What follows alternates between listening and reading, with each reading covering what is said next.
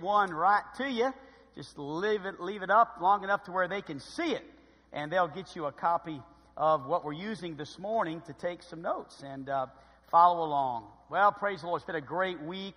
Um, my wife and I, every Teen Revolution week in Pigeon Forge, we, for the last several years, uh, is our anniversary. So yesterday, Caroline and I celebrated twenty-eight years of marriage. And so uh, I want to say to my wife, happy anniversary, sweetheart. We're we're more in love than we've ever been. I tell you, God's done so many things for us uh, here even recently, and we're just having a wonderful time being a couple and being married. We're going to celebrate it in a few weeks. Uh, it's hard to celebrate it in this season of life. It's so busy with schools and conferences and things, so we've got, we'll figure something out. But uh, we are grateful to have a family that's serving the Lord and uh, in this church. And so I'm honored to uh, to, to recognize uh, what God's done in, in my wife and I's life in our marriage of twenty-eight years. Well, we're back in the Old Testament. And you know what that means, right? In this series, we're, we're three sermons away. I'm kind of concluding the series. We've been uh, back and forth, back and forth, old and new. Old Testament means we're going to discuss a problem attitude, right? The power of attitude. And by the way, there's a lot of power in bad attitude. I mean, I, the wrong kind of power. But there there is a, a lot of consequences that bad attitudes uh, can produce in our lives. But by the same token, when we have the kind of attitudes that that that kind of put off the old and put on the new, the right, then we find there's a lot of power in that as well. And so this morning, we're looking to the Old Testament, and we're going to see that the children of Israel were sent out into the wilderness initially because of their murmuring, because of their complaining. And if you remember, that was the first negative attitude we discussed. The foundation of all bad attitudes is just complaining, murmuring. Uh, scripture describes it as grumbling, you see. And so they began there, but it didn't stop there. We find, secondly, they were very covetous. They were a coveting people. And then it turned into a critical spirit. They began to criticize. So it goes from complaining to coveting to criticizing. Then they begin to doubt. And finally, it leads to our fifth problem attitude of rebellion. And rebellion, of course, is, is I think, the culmination, if you will, of all of these other attitudes that are not dealt with, that are not replaced with the right spirit and the right attitude. And if you analyze society today, today, right now, I, I don't have uh, much fear that you would not agree with me that we are living in a super rebellious time as a nation. If you were to go back and analyze society, and I, even back to the fifties, I was born in nineteen sixty-five, but if you go back to the fifties, I, I studied just a little bit and found that back then, uh, the, the, the crux of the, the, it was surface rebellion in the fifties. A lot of, uh, you know, uh, the dress, the hair, the music. And now to me, that seems so trivial. I'm amazed at people still making, you know, this, this big deal over these trivial subjects. To be honest with you, today it has gotten a whole lot worse than just a dress issue, a hair issue, a music issue. The truth is, even in the sixties, we saw what this preacher called structural rebellion. Down with the establishment. Make love, not war. An increase in the rebellion of a society. In the seventies, we found that there was sexual rebellion. And I remember that. I was, I lived, I kind of, my, my, the, the middle part of my teenage years was in the seventies. And I remember the birth of statements like, if it feels good, do it. You know, I still hear that sometimes today, but it was born, birthed, if you will, in the seventies. And abortion on demand and all that comes along with that. Then the eighties, we saw sexual, or rather a social rebellion. Every minority demanding their rights. Now in the nineties, in the two thousands, you know, if I were alliterating this, going from, you know, surface to structural to sexual to social, I would have to say that the final one is just a super rebellion. It's just out of control. It's just, I mean, our nation is out of control. There is rebellion against every God-ordained authority there is. And you and I have a tendency at times to look at society, as was shared just a moment ago, by young people. But I think they're right on. It's really easy to point the fingers outside the church. It's very easy for you and I to look at the people who are so difficult as the people being outside the church. So difficult to lead today because they're so independent and they're so rebellious. But you know, I'd be wasting your time if all I did was gripe and complain about what's going on outside the four walls of this church, because the problem is in here. And so this morning I ask you to examine your heart. I'm asking the Holy Spirit to examine my heart. You'll find that I have become much more transparent over these years as I have stayed in the ministry and survived uh, diff- the fiery darts of, of the wicked up to this point, understanding that... that that I am subject to the same temptations you are. That even though I'm a leader, even though I am someone who has a position of authority, I understand, and I want you to understand, that I'm not perfect. And so much of what this message is about is examining our own hearts and our own attitudes of rebellion towards authority. So we're going to look at Numbers chapter sixteen. I found out at the nine o'clock service I'm going to have to go quick. This is a big chapter. There's fifty verses, and to try to give you a flyover of this is going to be challenging, but that's what's beautiful about small group. Small group is something I want to challenge you to be a part of. If you are, you know what I'm talking about, because you can take what I wasn't able to expound on and expound on it, and take the, the extra hour or two. You know, there's only so much we can accomplish in a, in a, in a season of, of a service. And so I ask you to be faithful to your small groups, or get a guide in the in the, in the uh, welcome area and find one this week, and email a leader and, and find out where they live and how you can become a part of a small group. But let's look at five thoughts about rebellion from this Numbers area. We've been here for about five weeks in Numbers as we look at the children of Israel and, and their rotten attitudes and what it led to, total destruction. First of all, I want to make this statement that rebellion is serious. It is very serious. It is, it is no small matter. Rebellion is to be anti-God. In fact, Scripture describes rebellion in First Samuel chapter fifteen and verse twenty-three, and I actually put the Scriptures in your notes this week and a few blanks just because I really wanted you to see these verses. That rebellion, God says, is as the sin of witchcraft. He then says that stubbornness, which we'll look at shortly in just a moment, stubbornness is as iniquity and idolatry. So we're talking about a really rotten attitude here. This is an attitude that God describes as one of being demonic. Now, you and I, we we tend to, to, to, to kind of, you know, we tend to look at our sin and excuse it with being, you know, I mean, I may have some rebellion, maybe a little, but come on. I mean, it's not a big deal, you know. Well, it's pretty serious because God's perspective says it's like witchcraft. I mean, you and I would look at witchcraft and say, man, I would never participate in anything like that. Well, sometimes I think we, again, like to point our fingers at at those who seem to be real bad, when maybe we need to look at the three fingers pointing back at us and understand that our rebellion is, is just as the sin of witchcraft. It's demonic. It is of the devil. It's anti-God. Rebellion. It's really serious. To know what's right. To know the truth, but rebel against it. Now, now, what are some of the God-given authorities? Well, Romans chapter thirteen tells us very clearly in verses one and two that, that every soul is to be subject to the higher powers. He then goes on to say that there's no power but of God. And the powers that be are ordained of God. And then he says that... Can you go to the next one, please? Are you there? There should be a verse two. It was this morning, at least in my first sermon. Huh. All right. So if you'll notice here that, that there's no power but of God. No power but of God. So let's talk about the powers that be. The powers that be are ordained of God. What are the powers that be? Let me get a little crowd participation. This isn't hard. What is one of the powers that be in our society when it comes to when it comes to authority? Somebody want to give me one? Parents, good. That's exactly right. That's one on my list. One of my five is parents, all right? God has given the authority in Scripture of parents, and, and children are under their authority. What's another power that be in our in our world? Government, thank you.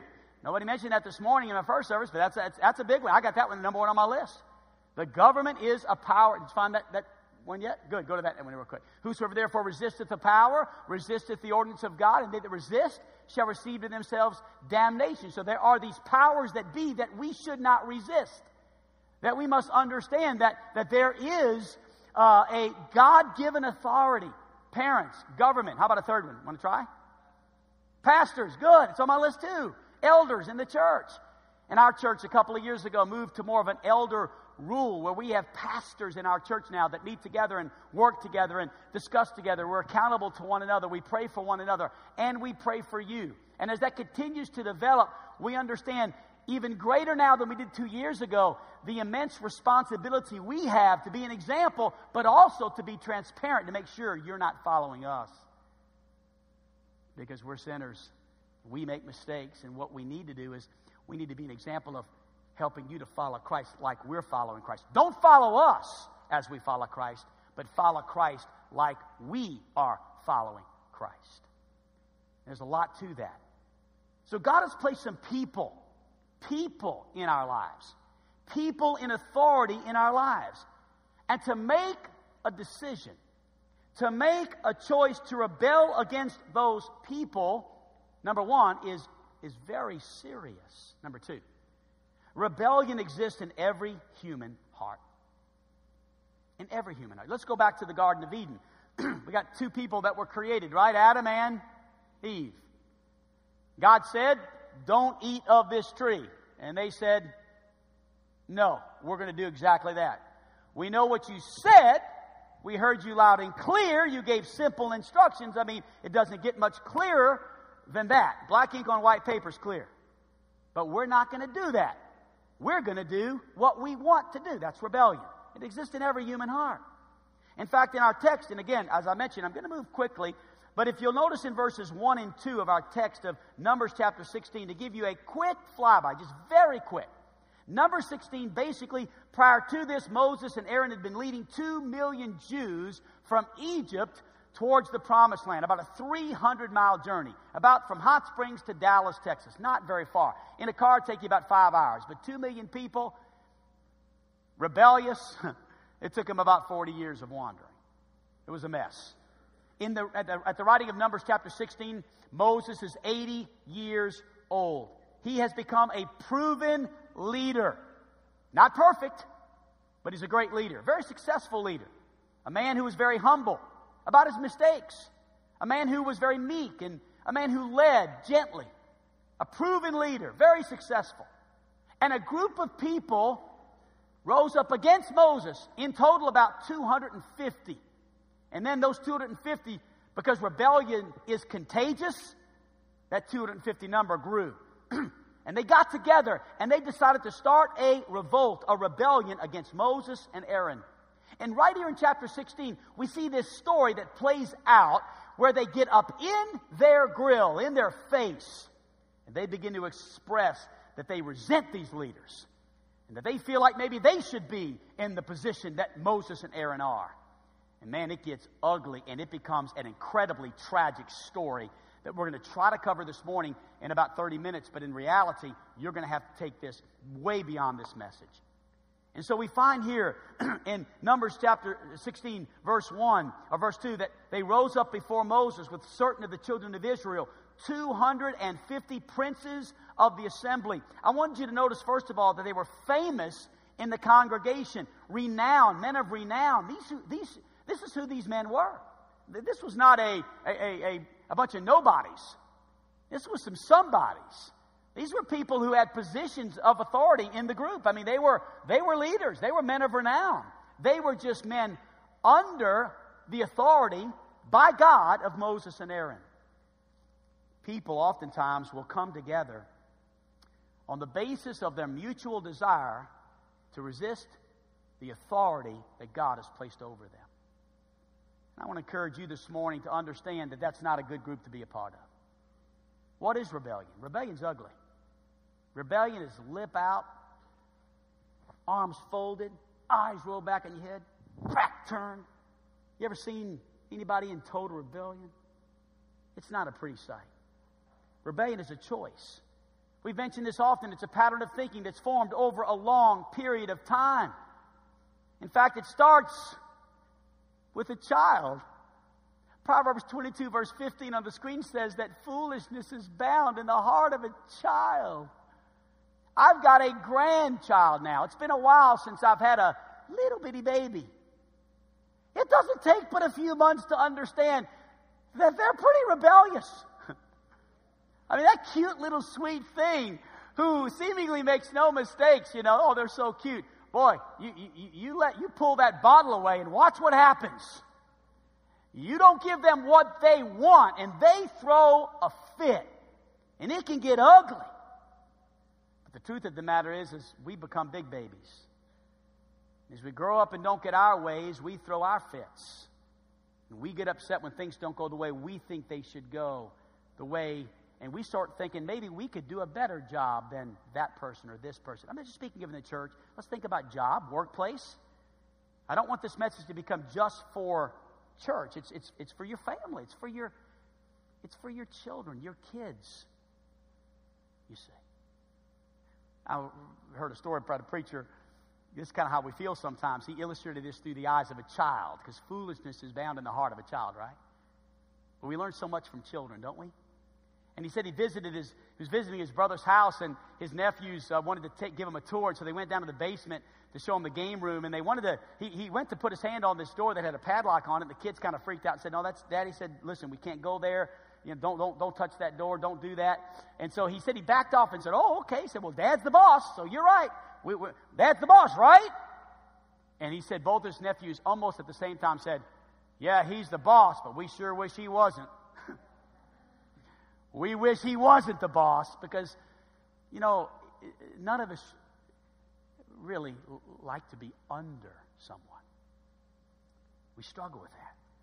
I want you to see the sources of rebellion in our text real quick. And jot these down. The first source of rebellion I see here is jealousy. Notice in verse three it says here, and this is oftentimes where, where, where rebellion begins, with a jealous spirit. And they gathered themselves together against Moses. And they said, ye take too much upon you, and all the congregation were holy, every one of them. And the, and the Lord is among them. Wherefore then lift ye up yourselves above the congregation of the Lord. In other words, this group began to say, led by Korah, why do you lift yourself up? What makes you so good? What makes you more holy than us? What makes you better than us? The truth is, what you can see playing out here is just a whole bunch of jealousy. These guys are jealous. Moses was placed over them in leadership by God. They were equal, but not the same. In fact, much of we see much of that philosophy in, in all leadership, a husband and wife. It's not about, you know, there's a lot of debate and fear about preaching submission in the home, and, and the husband being the head of the home. It, it's, there's a misunderstanding. It's, it's not about someone being better. It's not about a gender being better. It's we're equal, but we're not the same. There is a difference between a husband and a wife in their roles in the home. And when it's working according to God's plan, it's beautiful, and it requires authority and submission. Not someone being better, equal, but not the same. This is not a, a lesson on marriage. It's a lesson to warn us against rebellion and what that looks like. Jealousy. What about this word? Write this down. Another source of rebellion is the word delusions. By delusions, I mean sometimes behind rebellion, the problem is this, that we don't see ourselves clearly. We don't. We get delusional. Look at verse number four, moving through our text. Moses heard it. He fell upon his face. Notice Moses' response to the rebellion initially was humility. He fell to his face. He loved these people. He saw what was happening. He falls to his face. He makes all of their accusations false immediately as they began to, to criticize Moses and claim him and, and blame him uh, or accuse him, rather, of thinking he's better than them. And he, he in his in his normal, humble, and meek way, he falls on his face, but he gets back up. And I believe his leadership begins to show strongly as he speaks to Korah.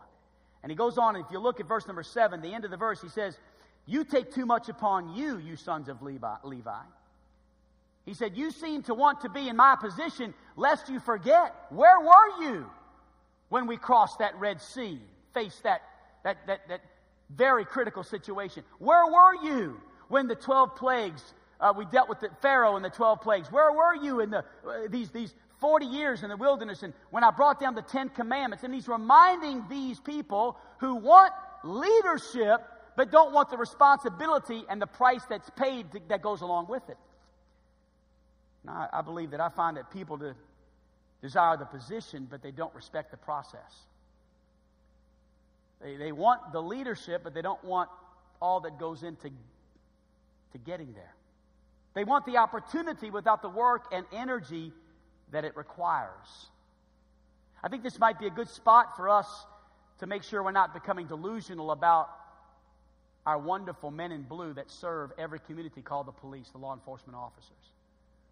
You see, there are going to be, just like there's going to be, at, from time to time, a bad pastor.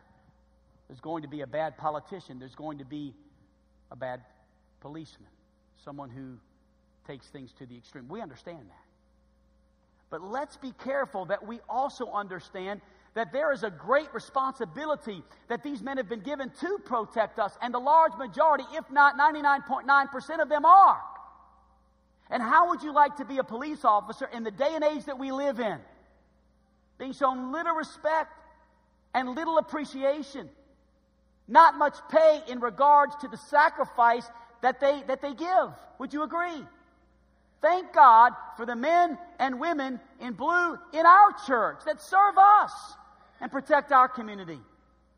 So Moses finally here stands up in this passage, and he acknowledges their rebellion, and he says, enough is enough. You're jealous and you're delusional. You're not thinking straight.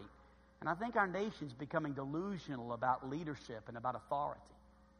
Thirdly, one of the third sources of, of, of rebellion is just simply ingratitude, being ungrateful, ungratefulness. Look at verse number nine in our text.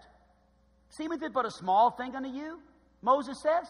Is it just a small thing to you that the God of Israel, he separated you from the congregation of Israel? You have leadership. Don't forget, God has separated you. You have authority. People are following you as well. To bring you near to himself, verse nine. To do the service of the tabernacle of the Lord, to stand before the congregation, to minister to them. You've got responsibility. You've got authority. And he's brought thee, verse ten, near to him and all thy brethren, the sons of Levi, with thee. And seek, seek ye the priesthood also. Here was the problem. Let me just explain it like this. Korah had a job, but it just wasn't big enough. And oftentimes what happens is, is God gives us authority, it's just not enough. God gives us influence, but we just want more. We have to be very careful that we're not ungrateful for the trust that people have given us. You see, leadership is, is not something that is necessarily deserved. It's something that is earned. And if God has given you a position of leadership, thank God for that. Be grateful for that. Don't forget how you got there. The fourth source of rebellion is stubbornness. Stubbornness is, it fuels rebellion. Look at verse twelve in our text here.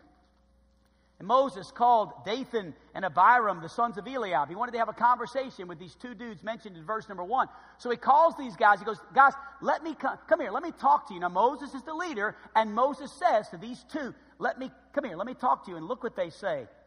We will not come up. Nope. Not going to do it. Under authority, but rebelling against authority. Stubborn. Here's what I wrote down for that. Are you hard to get along with? Think about it. In the places that God has put you to serve under authority, are you flexible? Is it easy to lead you, or is it hard to lead you? Do you have a flexible spirit? That's a good question.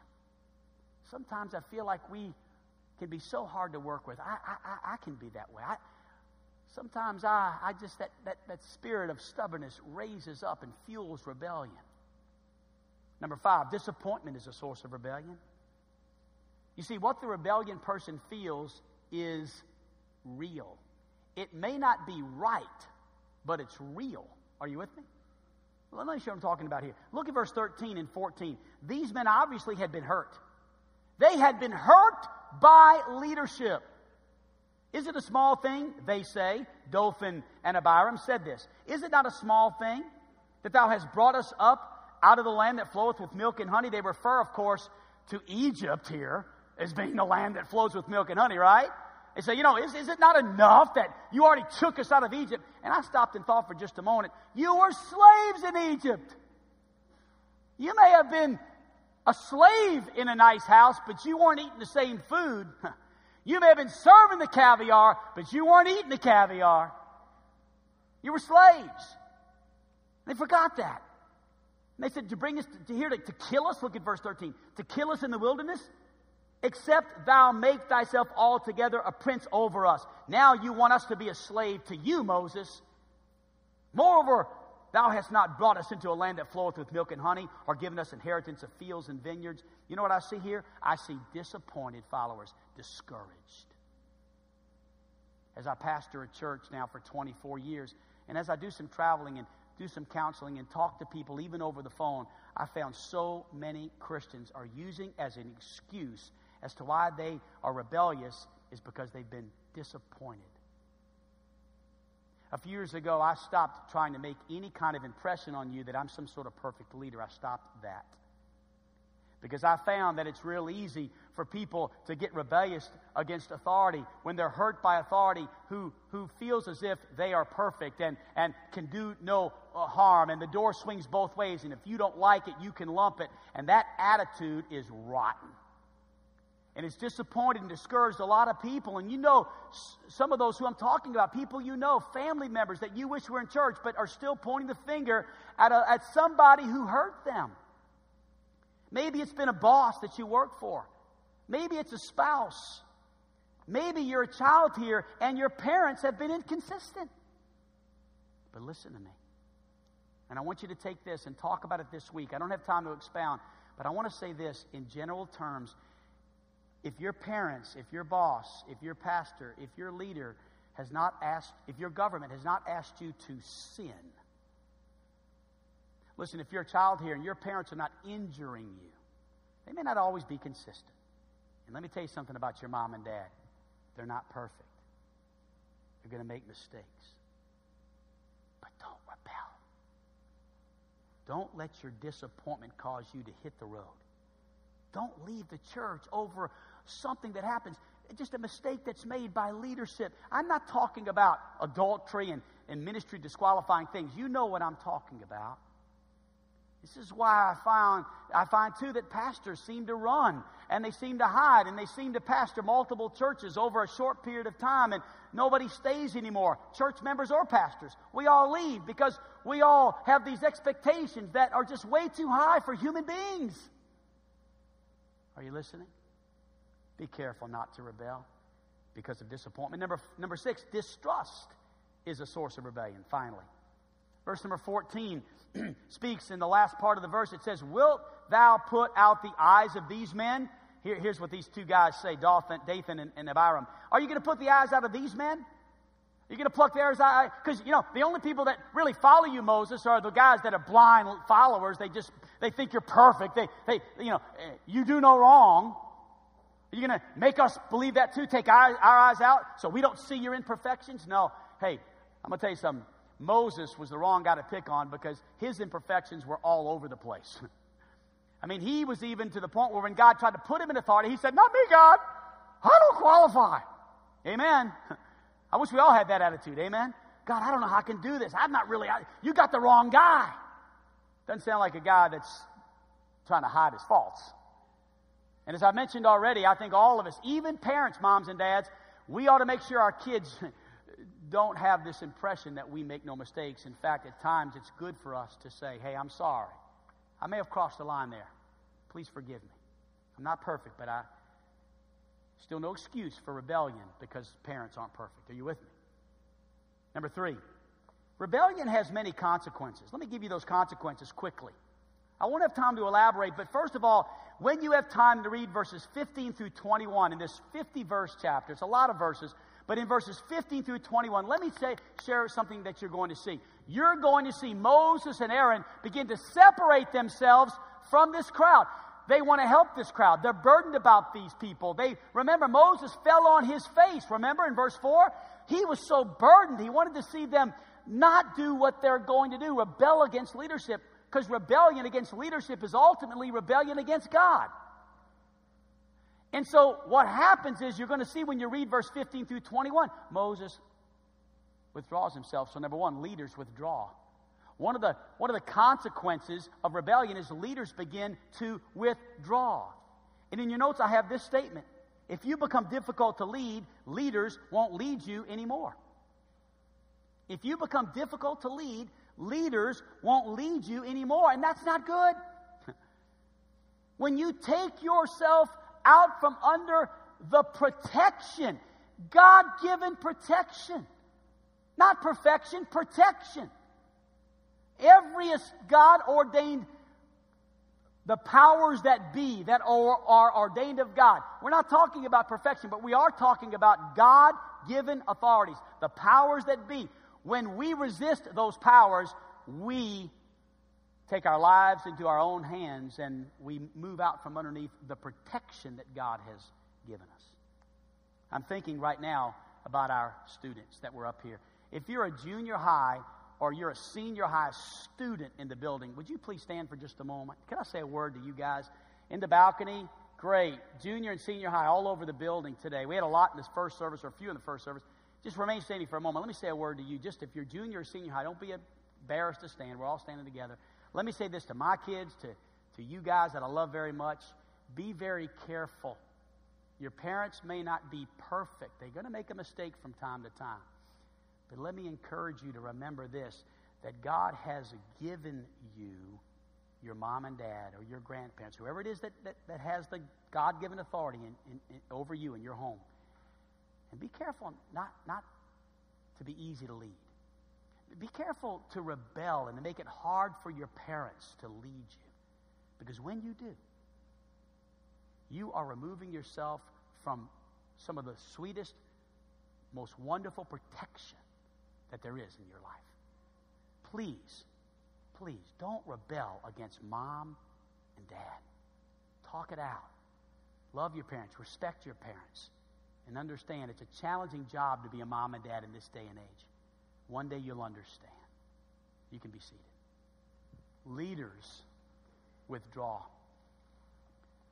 Embrace the protection that God has given you and don't rebel. Number two, the second consequence I see in verse twenty-five, twenty-six, and twenty-seven is this. Innocence is defiled. Innocence is defiled. This is really hard for me to read because it's just so sad. But can I read it to you? It's really bad.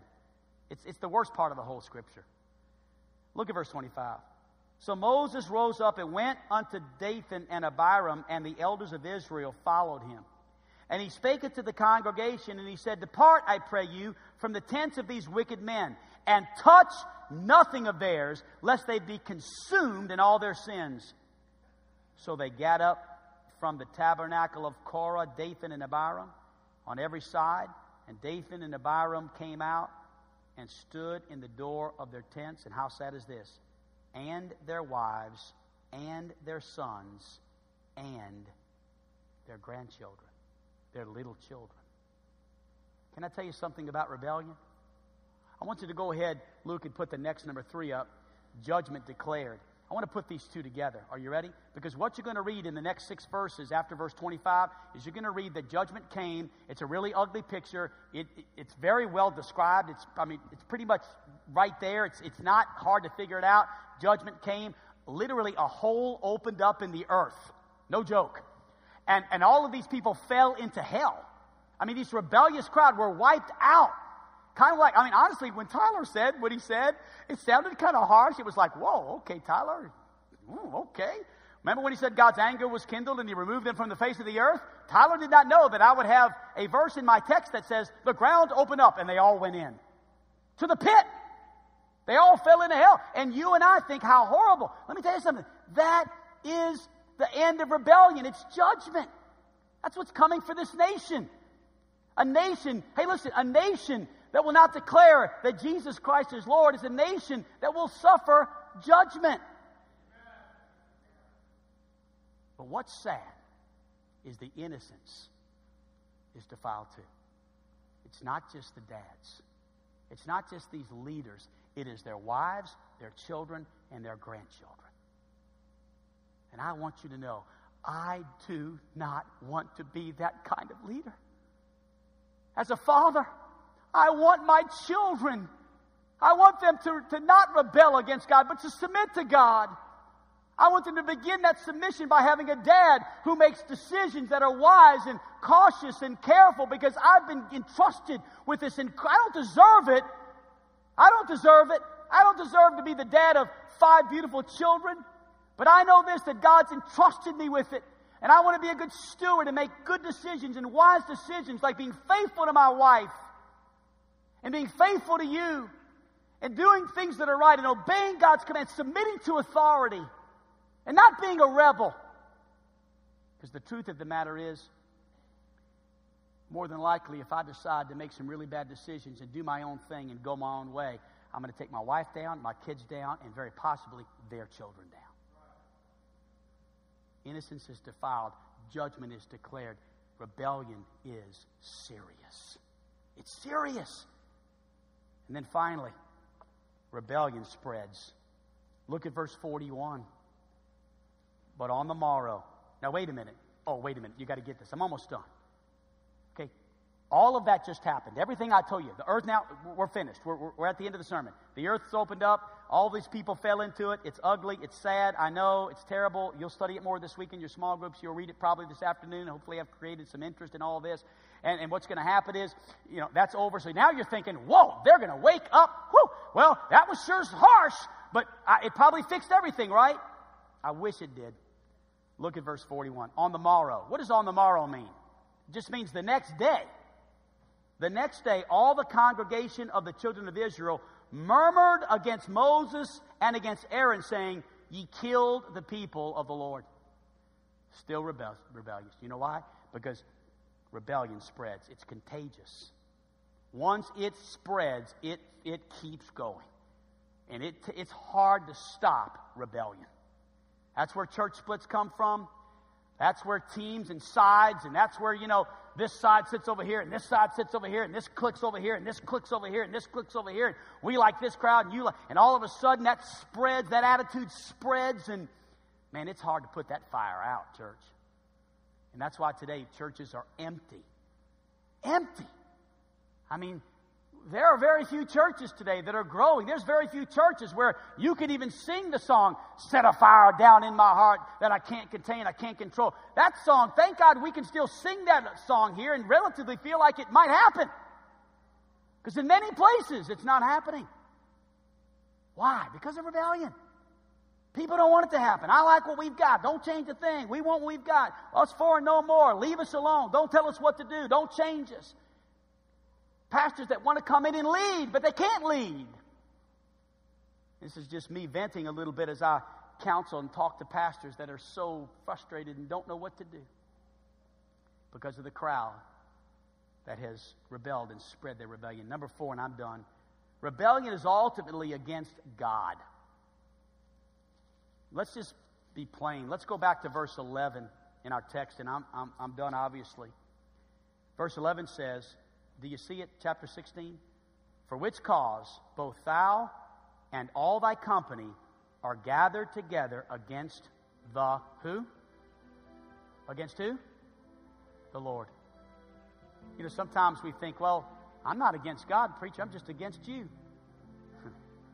Well, the Bible says, and I believe this with all of my heart, that rejecting authority is rejecting God. And I'm not saying you're against me. By the way, I'm not preaching this message because I sense any kind of uprising at all. Trust me. Please know that. I'm simply preaching the whole counsel of God this morning. I'm warning us in whatever context we need this. Where is the rebellion in your life? Where is it? Identify it in your own heart. Because ultimately, it's not a rebellion against that person. If that person is in authority, even if it's your boss at work. Well, I don't like my boss, and he doesn't do things right, and he doesn't always treat people right. Hey, listen, you have a responsibility to submit yourself. I, I'm going to give you some illustrations next Sunday if you come.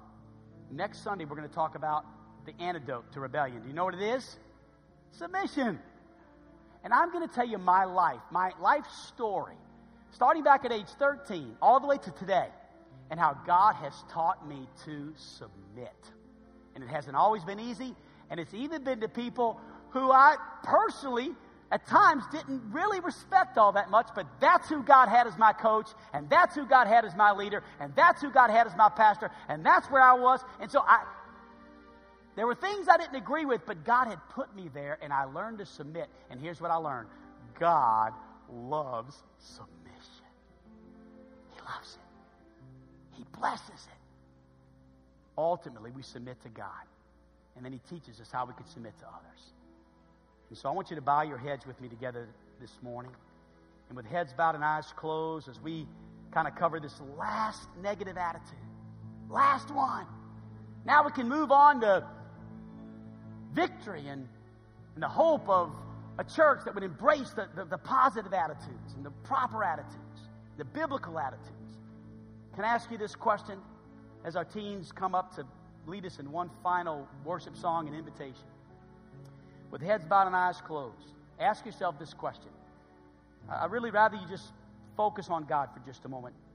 This is just look inside your own heart. Is there someone you have rebelled against that God has placed over you? Is there someone you have rebelled against that God has placed over you? It could be in your home. I mean, literally, there could be right now a young person right now who could be saying, that's me. I've rebelled against my parents, and it's dangerous. And Pastor, thank you.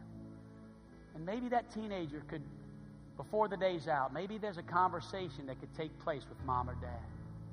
Or maybe even at this altar, there could be some tears. There could be a conversation. Wouldn't it be great if we could just get that right today? Maybe it's in the church. Maybe there's someone in the church that you have, God's placed over you, but, but you've harbored some bitterness, some anger, some rebellion. Maybe it's at your workplace. Maybe it's your boss. Maybe it's, it's your supervisor. And you're struggling. And you, you, you, you've made it hard. You've been talking. You've been spreading the rumors. You, you've kind of got the revolt going. I ask you today to consider you're on dangerous ground. That's rebellion. And the powers that be or ordained of God. And when you resist those powers, you're resisting God. And according to Scripture, you're going to bring to yourself damnation. There's a judgment for that. Be careful. They're not asking you to sin. If they're not physically hurting you, then God has a, a purpose in that. But how could God have a purpose in that? He does. He does. And so I ask you this morning to consider my message. And let's allow ourselves this morning as we close this service to confess and repent of any rebellion in our hearts. I'm going to pray, and if you need to come and pray, and if you're here today and, and you know you need to be saved, I mean, you know it. You've been, you've been convicted by the Holy Spirit. He's brought you to a place in this service even, or prior to this service, where you recognize that ultimately rebellion is against God, and you've sinned against God, and that's rebellion, and you need to confess that as sin and ask Him to forgive you, and, and then recognize that Jesus Christ died on a cross and shed His blood to save you. He loves you. And He wants you to submit to His love and His forgiveness and accept what He did for you on the cross as payment for your sin. If you need to do that this morning, you come forward. We're waiting up front. I've got three of us, three pastors here waiting to receive you. And we'd love to take some time and share some verses with you. So, Father, bless this invitation. I pray, God, that you would move in our midst, that you would bring to mind any rebellion in our hearts. Help us to be honest. Even if it's a little bit of a seed of rebellion and bitterness and anger and resentment, Father, help us to confess it, to get it out, to get it right, so that it doesn't fester and, and, and spread and, and become full-blown and affect others. Oh, God, keep our church as one.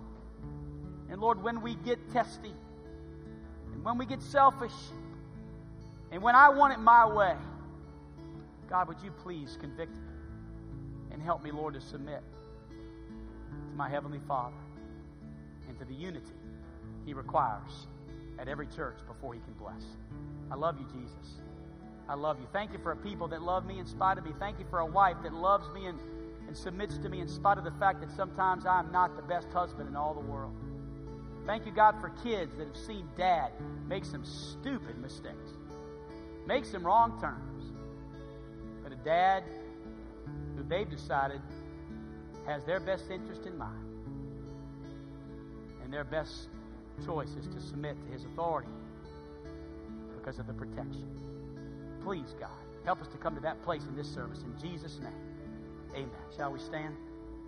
If you need to come, the altars are open. Holy fire, burn away my desire of anything that is not of you, and deserve me. I want more of you and less of me.